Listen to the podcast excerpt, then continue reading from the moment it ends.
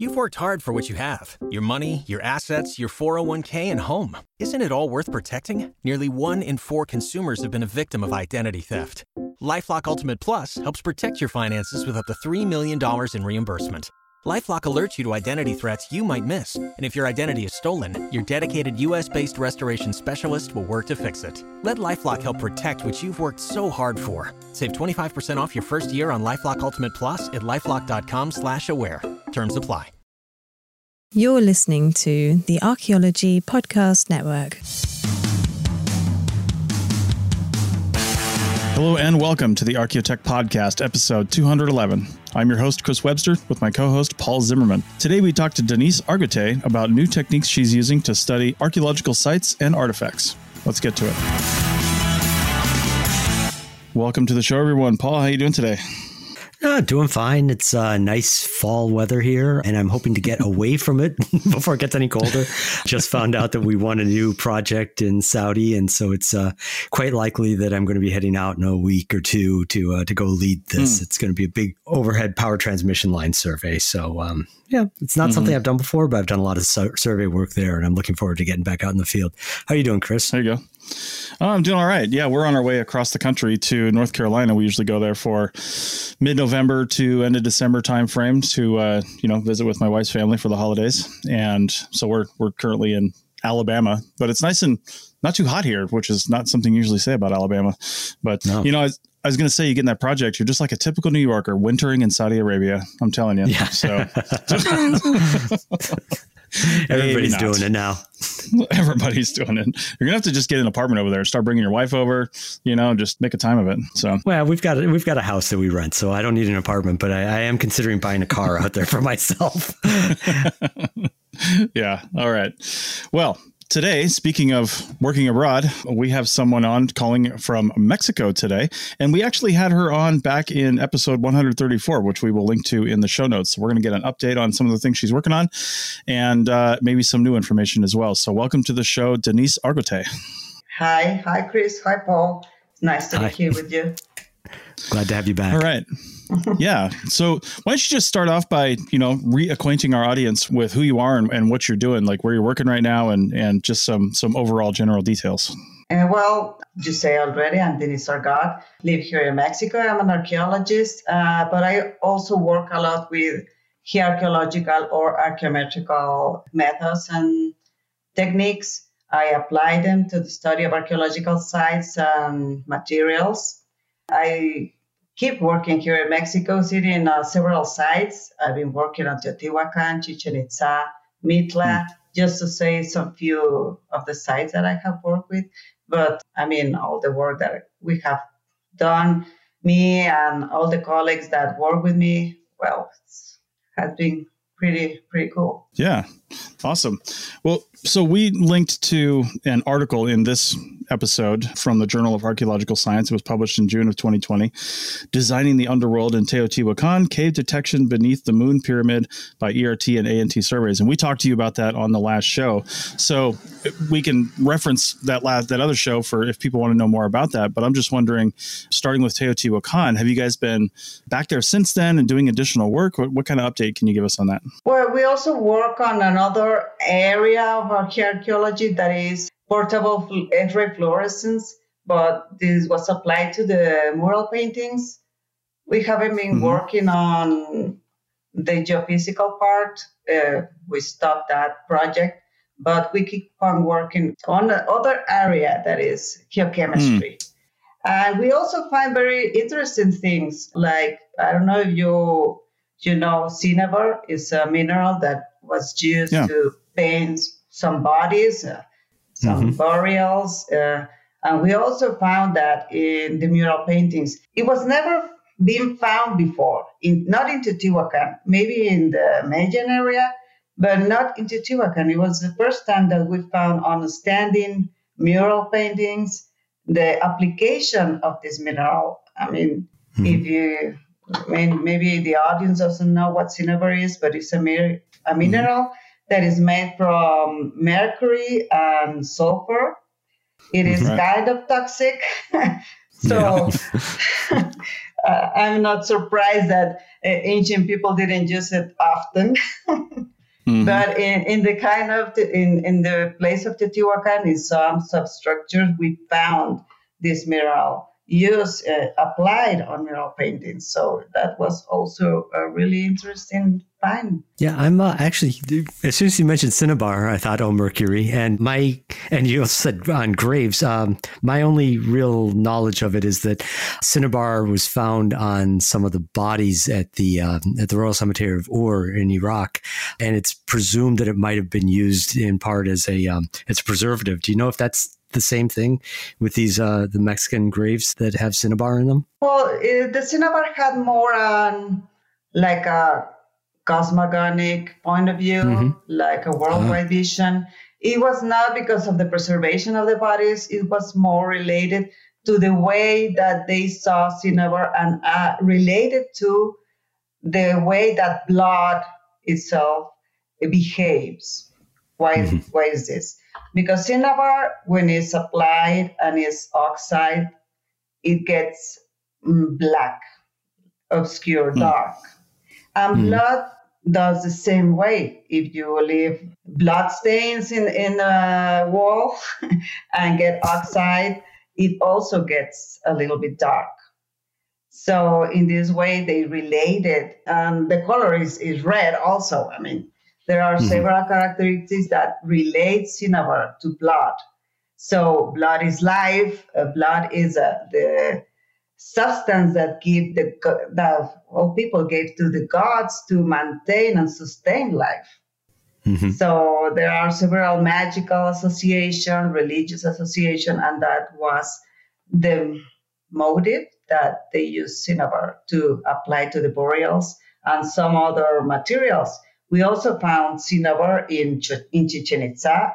There is also an article we published in 2017 about a sculpture that is inside the castle. The castle is the greatest pyramid in Chichen Itza, also mm-hmm. known as the Kukulkan Temple.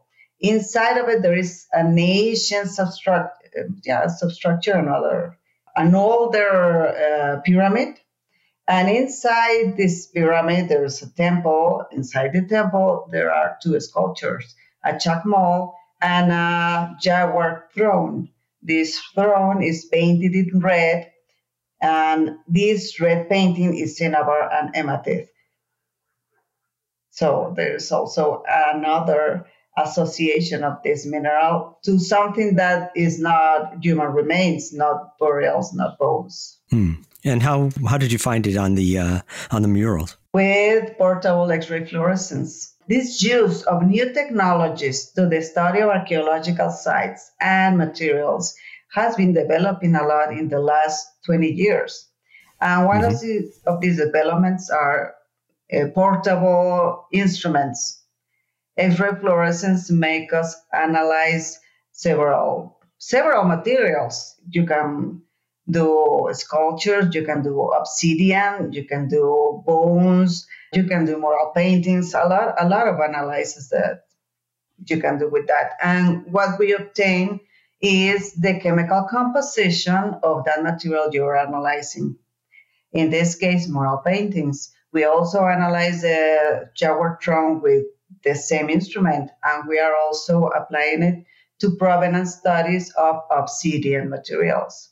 I'm just wondering, you know, this is the Archaeotech podcast, so we like to, you know, expose our listeners to technology they may not have used or or explain the use a little bit. So, I'm curious about the portable XRF, which we I know we've talked about on this show before and and has actually been around for a little while, but can you give us some idea as to the practical application of using XRF? Like, does it, you know, have certain conditions that it works better in? You know, how, how long does the battery last, for example? I mean, you're going out possibly in the middle of nowhere. Do you have to bring extra power sources? I mean, I don't, I don't know anything. About, I've never used one, so just some practical uses of it. What are some of the considerations? Well, this instrument is really practical because it looks like. a laser gun, actually. Many of my colleagues play with it. Well, anyway, that's some yeah. other thing. and right. you can take it anywhere. I mean, you use uh, portable batteries too. You just switch them like any instrument that uses lithium batteries. Sure. So it's really practical to take it anywhere. You don't need any special preparation of the materials, maybe a little bit of cleaning with a brush, a soft brush, or something like that. But you just can point at your material and just shoot practically. It also has a yeah. trigger, so it looks like a like a pistol. nice, nice. Great. So you can take it anywhere where you normally take your ray gun. Exactly. I mean, we have uh, analyzed some murals in the ceiling, some paintings in the ceilings of very tall Mayan buildings. And I mean, believe it, if you have any bigger, heavier instrument, you could not take it up. Uh, mm-hmm. But mm-hmm. with this pistol, you just go and shoot all, all the all the wall and you don't damage anything. It's non-destructive, non-alterating, non-invasive instruments. Nice. So if they make a modern Indiana Jones movie or Lara Croft or something, and won't have a pistol on their on their hip, they'll have a portable XRF, right? exactly. well, you can see if your enemy is made of any uh, contaminated material. nice. So uh, nice. the data that you get back from that, I'm presuming that you have to uh, process it in some form. What what what do you get directly back from the, the, the XRF ray gun? Well, you have two informations, qualitative and a quantitative information.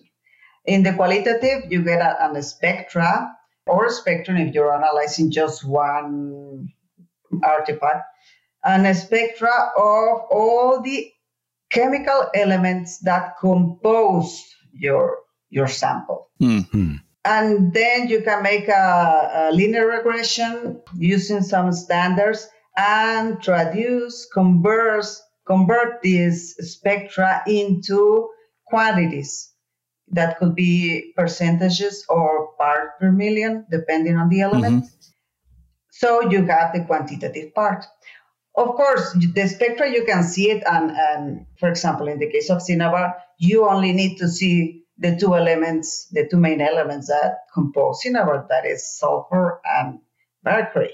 If you hmm. have these two elements in the spectra, then you know you have cinnabar. But for example, in the case of obsidian, when we want to know where the, the raw materials come from, we need to process this spectra converted to quantities and then statistically process them to make groups and then to know where these artifacts that we found in the Mayan, the Mayan area, uh, where the raw materials come come from, came from. Okay.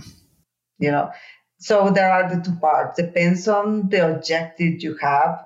What is the mm-hmm. use that you want to make of the the information? When you have this objective really clear, then you can know how to process the data and how to use your instrument too. Okay.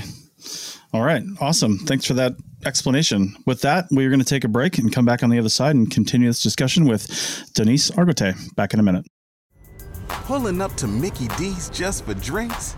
Oh, yeah, that's me. Nothing extra, just perfection and a straw. Coming in hot for the coldest cups on the block.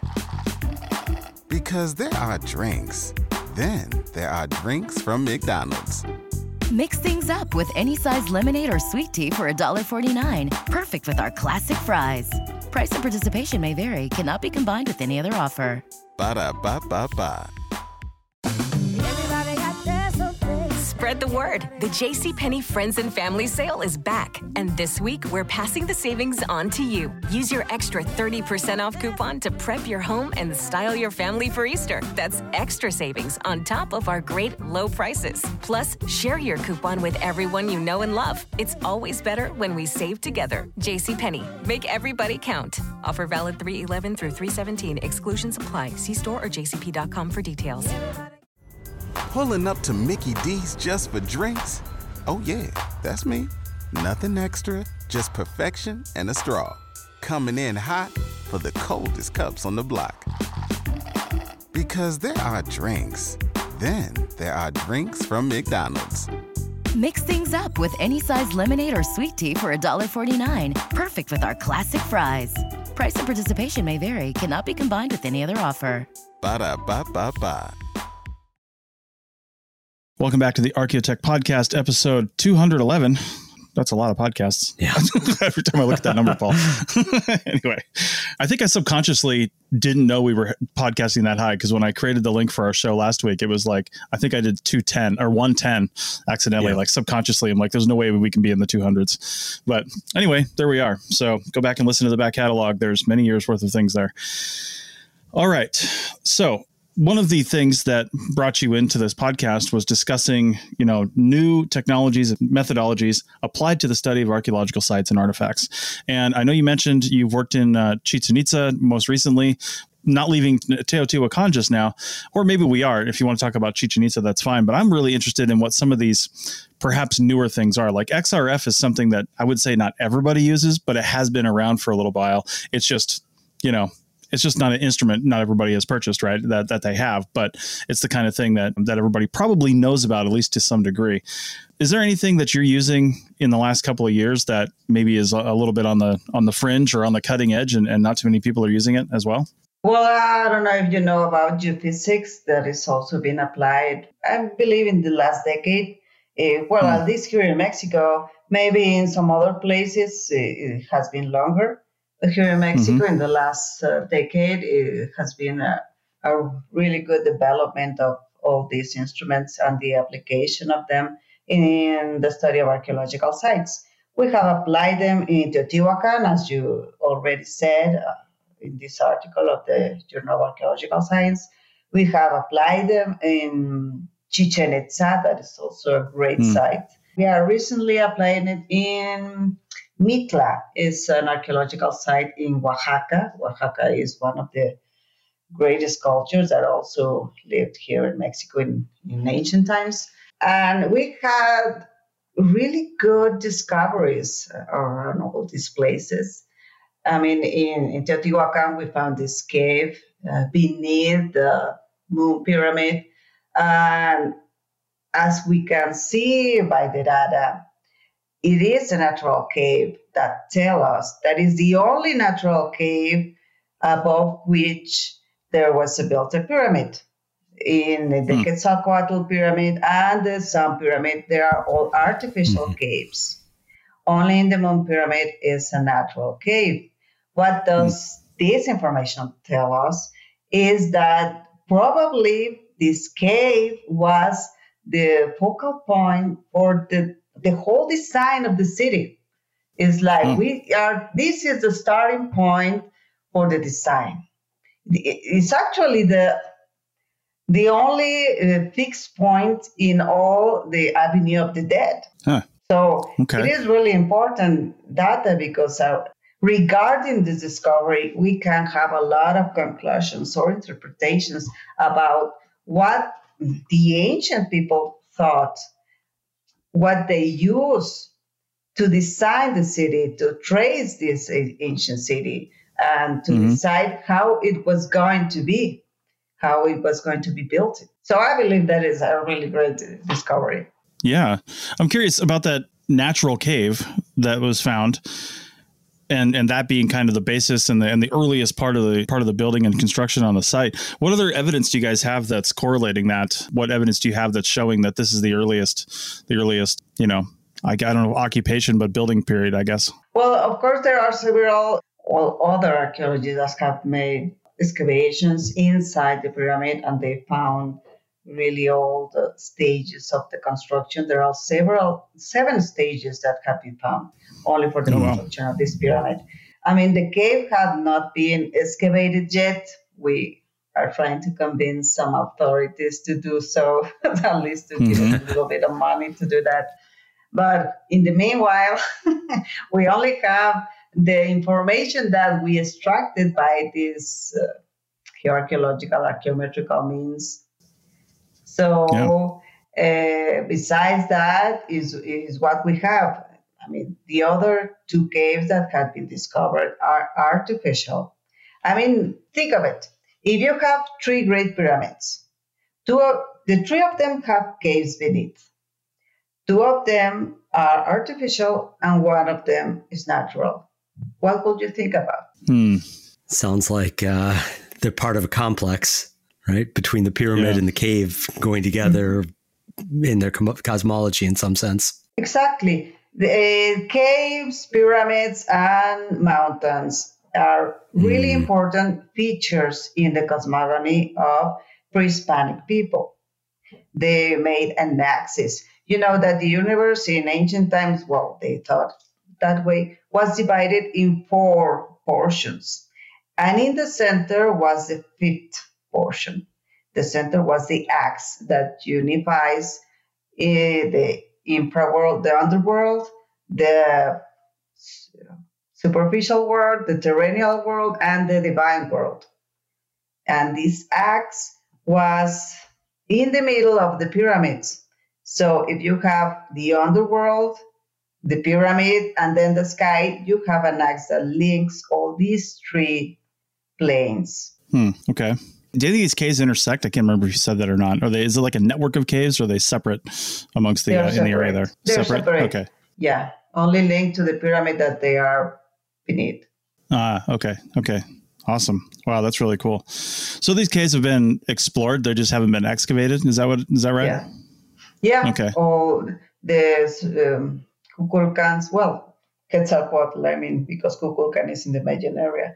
Este, Kukulkans is another temple that also have a cave, well, this, in this case, uh, partially filled with water in the Chichen Itza site. Hmm. And it has the same meaning, right? The unification of the three planes the underworld, the terrestrial world, and the divine world. I mean, there are okay. several examples in Mesoamerican sites that have these elements eh, in, in their in their cities. So there is some pattern in the worldview of these ancient civilizations. Right.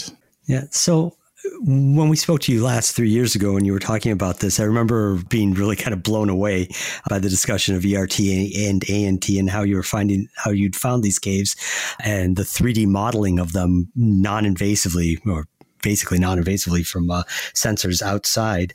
It's been kind of a touchstone, something I think about actually fairly regularly for some reason when I'm thinking about you know the 211 episodes of this podcast. and I was wondering because I was considering you know reaching out to you separately, but I'm so glad that you're here anyhow. What other kinds of geophysical techniques have you been pioneering, experimenting with, using lately? Because this one here was, uh, you know, the ERT and ANT when you first told us about it was absolutely new to me and novel. Never heard of anything like it before, and was, like I said, was blown away by what you were able to find using them. Well, ERT is a, a little bit more common. Mhm. Case in, in Chichen Itza, five years before, we used it also to find the cars beneath the Kukulkan pyramid. We also use them in other small sites in Tlaxcala and Hidalgo and some other states here in Mexico. Radar is also very common. I'm sure you have uh, heard of it because it's like the most common geophysical instrument that is uh, has been used in a lot of colleagues around the world. And we are also using it in all the sites. You know, it is really important to, I believe so, to use more than just one instrument when you are dealing with an archaeological site. Because, like in the case of um, Teotihuacan, ERT gives you a high value resistance anomaly but you can interpret it like hard rock or like a, or like a void. So how are you going to differ, to discriminate between these two very different materials when you use another a second technique that Hmm. gives you insights of oh it is a low velocity anomaly so it is a void not not hard rock you know so Mhm. using more than one just technique is better because give you more information of what you are dealing with, what you are finding, right? So ANT is a seismic noise is really new, new in the case of archaeological studies. Eh, we are also using it now in, in Mitla, in this uh, Oaxaca archaeological site. Uh, We're also getting really good information. For example, Mitla is a site that its name says means the, the place of the dead. But very few tombs have been found there. So why was it called the place of the dead if you only have like two or three tombs? Right? Yeah. So there is an ancient legend that says that beneath the Spanish uh, church was all a, a cave system where the ancient Zapotec people buried their governance, the kings, and all their big authorities. But it was it has never been found. So was it real or is just a legend? So we applied uh, ERT and ANT to search beneath the church. And actually, we found some caves beneath the church. So it's, it seems more like a real thing than a legend. And it's also a good discovery because that explains the name of the city. It is the, the place of the dead because all the important high rank authorities were inside these tombs, inside these Hmm. places, burial places. Okay. Wow. That's that's pretty cool. I, I love being able to, you know, take a, a place name like that, right? And then, you know, kind of look for the significance behind that. Um, it reminded me, it's when you said Mitla, it sounded familiar to me, and I had to look it up. We covered a story about that on episode 225 of the Archaeology Show, which came out on July 9th of actually this year. So um, the article was called "The Back Door to Hell." That's that's what they called it. so it was very dramatic because it was an article, a news article. But yeah. All right. Well, let's take a break, and when we come back, we will wrap up this discussion with Denisse Argote back in a minute. Everybody in your crew identifies as either Big Mac Burger, McNuggets, or McCrispy Sandwich. But you're the filet fish Sandwich all day. That crispy fish, that savory tartar sauce, that melty cheese, that pillowy bun. Yeah, you get it. Every time. And if you love the filet of fish, right now you can catch two of the classics you love for just $6. Limited time only. Price and participation may vary. Cannot be combined with any other offer. Single item at regular price. Ba-da-ba-ba-ba. Pulling up to Mickey D's just for drinks? Oh, yeah, that's me. Nothing extra, just perfection and a straw. Coming in hot for the coldest cups on the block. Because there are drinks, then there are drinks from McDonald's. Mix things up with any size lemonade or sweet tea for $1.49. Perfect with our classic fries. Price and participation may vary. Cannot be combined with any other offer. Ba-da-ba-ba-ba. Welcome back to the Archaeotech Podcast, episode 211. And let's shift gears a little bit. So, you mentioned Chichen Itza. What have you guys been doing over in Chichen Itza? Because Chichen Itza is one of those places that I feel like just about everyone's heard of, like the pyramids of Giza or something like that. You know what I mean? Like, it sounds like one of those places everybody's known about. So, what what new research is being done? What un, what un, unanswered questions are you guys looking at in that area? Well, after the 2014 and 2015 discovery that we made with ERT, uh, we have been working also with archaeological materials, the structures, mural paintings with uh, portable X-ray fluorescence. And uh, in the former two years, in the last two years, we made another project. We are working on another another project using radar to analyze all the all the plaza. There is a really big plaza that is around the Kukulkan Temple. Okay. It's around 10,000 square kilometers. So Wow. it took us around 10 days working sun to sun. that was really hard because it's really hot in there. Oh, yeah. Uh, but I mean, 10 days working to sweep all the plaza and uh, the ball game to see what's beneath. Hmm. You know, uh, Chichen Itza also has several construction stages. Chichen Itza is a site that were built around 650 before after Christ and was uh, abandoned around maybe 10, 10 11, 1100 Okay. after Christ. So it has around 500 years of settlements. So Right. the last one that the one that we can see currently is the last stage. But there is a 500 year history beneath this plaza, you know. So uh, we occurred to to use radar to see what's beneath it, and we found uh, two previous stages of uh, the construction of this plaza. It was really small in the beginning and grew over time to get the size that we can now see. So it's, it's also interesting because it tells you about the history of the settlement. Did the just a little bit about Chichen Itza here? Did the function of Chichen Itza change through time? Can you tell that within the archaeological record? Well, in, in the beginning, it was also a ceremonial, uh, a ceremonial site, at least in the the center part. But it Mhm. was also high rank settlement. There were several palaces in what we know as the old Chichen Itza, that is Okay. south of the site, like two kilometers south of the Kukulkan Pyramid. Hmm. So there were also several colonies, well, small areas that were occupied by different rulers.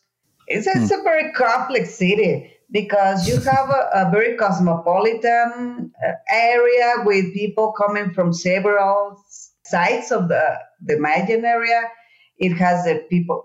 It had people from Uxmal, people from Mayapan, people from the center of Mexico that were communicating and interrelating with the mm-hmm. Chichen Itza people. It's, it's very complex. It's very similar to Teotihuacan.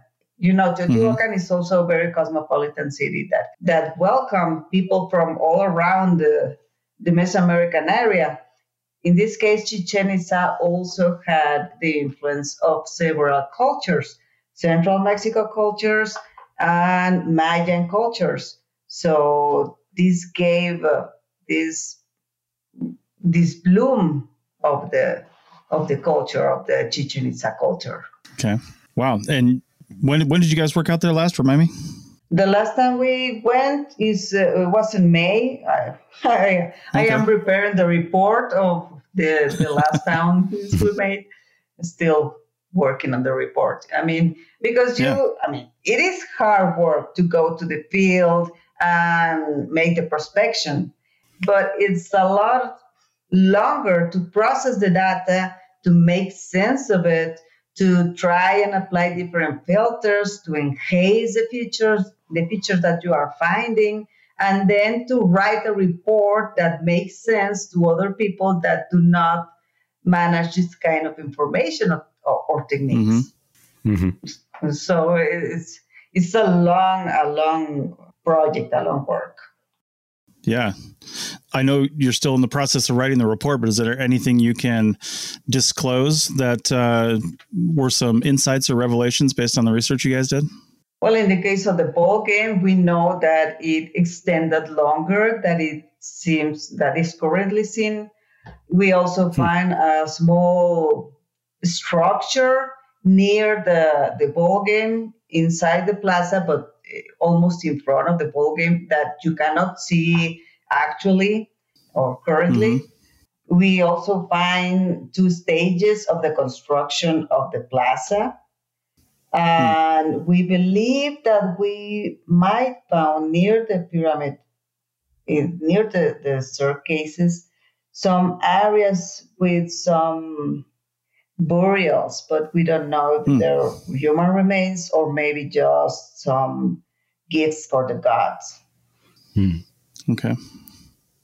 So I mean, All right. but there's still a lot to work with. But these are some things that were not that we cannot see just by walking around the app. right. of course. So, uh, Denisse, so you, you, are obviously working all over Mexico and have worked all over Mexico on a variety of different sites with a variety of different geophysical techniques. Is there something new, a new project that you haven't yet started, or maybe some new technique that you're hoping to uh, to test out sometime in the near future? Well, we're trying to build a lab in in the area of Chichen Itza. It's still a project that's going on, but we want to implement several technologies to the archaeological study. That is maybe X-ray diffraction, uh, Raman, laser Raman. I don't know if you you know Raman spectrometry. Hmm. Uh, no, I'm not familiar with it. Well, it's a laser that is beamed to some artifacts or even walls or any solid material, and it can give you the mineral that compose this this mm. sample. For example, yeah. in the case of pigments, red pigments, you know the common pigments that the minerals that were used to make red pigments are um, iron oxides and cinnabar. If you right. just see them, you might not uh, discriminate which was. Or even in the iron oxides, you have several minerals goethite, hematite, limonite, and some other minerals. And you cannot you cannot know which of these minerals are the one that they were using. So Raman spectrometry tells you the precise mineral that was used to to make this pigment. So that is also very good information. And you, there are two two instruments: the one that you have in a lab and the one that you can take to the sites. So it's also non-destructive, and it's, it's really, really important now in in current uh, archaeological investigations. Mm-hmm. That sounds very similar to XRF. How does it differ from a from like the portable XRF? Or are you just walking out there with a holster with one laser on one side and one on the other side and yeah. just shooting everything? yeah, that's that's it. well, they are complementary techniques because X-ray, uh, X-ray fluorescence tells you the composition. It will tell you you have iron, you have maybe sulfur or the elements, but you don't know the mineral. Mm. Mm-hmm. Here, okay. Raman tells you the mineral. It doesn't tell you the composition. It tells you the mineral. Okay. So they are complementary. I mean, yeah. with fluorescence, I can tell you this uh, red pigment was made of iron oxides. But I cannot tell you if it was hematite, limonite, goethite, or any other mineral. You know? Okay. Mm-hmm. Or even X-ray diffraction can tell you that information. So they are complementary. Okay. Wow, that's cool. Yeah. I, I don't think I'd ever heard of that one. That spectrometry. We'll have to find some information about that. All right. Well, we are just about done for today. What do you guys have coming up on the horizon here? What's what's your next field season look like? Uh, busy as always, but that's good. good. I mean, we have uh, in the state of Chiapas, there is a project to find the remains of an old general that came, well, a Colombian general that came to Mexico and established in Chiapas but the Colombian government wants to find him because he is a hero in that country, but they do not know where is the burial place of his remains. So we are gonna try to find them. That's a project for for next year. We also have going the Mitla area project, also the Chichen Itza project. We are trying to make LIDAR LIDAR mm-hmm. flights to map all the well, the tropical area you know, it's really difficult to mm-hmm. walk around in these environments. So, uh, LIDAR image could tell us a lot of how is the distribution of this city without having to walk around all this jungle area. Mm-hmm. So these are two projects that are, that are going to be running next year. And there's always new projects. There's always new new people that come to us and ask us our help analyzing, uh, statistically processing the data, making analysis. I'm also working on a rural paintings, uh, rupestre. I don't know how you say it. All these prehistoric paintings that are made in caves. Okay. Uh, we are also hmm. making some analysis in, in caves to see the pigments and determining the raw materials of these prehistoric paintings. It's yeah. also a project that's going on. I don't know. It, there's always new new objectives, new projects to work in. All right. Well, sounds like you're keeping busy anyway. Yeah, I'm more busy than I would like to, but uh, it's fun. well, thank nice. you, despite your busy schedule, to take some time to talk to us about this. This has been really fascinating to me. No, no, it was really great to talk to you guys. So thanks you for the invitation, and I hope to maybe be here some other time. Great, absolutely. Doors are open. Yeah. Exactly. So, if you or if anybody else listening ever wants to come on the show, talk about any projects you're working on, and just have a conversation with Paul and I, then hit us up at chris at archaeologypodcastnetwork.com, or you can find contact information on the show notes or the webpage, archpodnet.com. All right. With that, thanks, Paul, and especially thanks, Denisse, for coming on the show.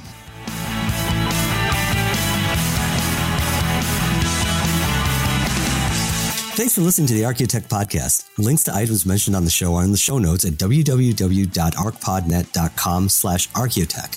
Contact us at chris at archaeologypodcastnetwork.com and paul at lugal.com. Support the show by becoming a member at archpodnet.com slash members. The music is a song called Off Road and is license free from Apple. Thanks for listening.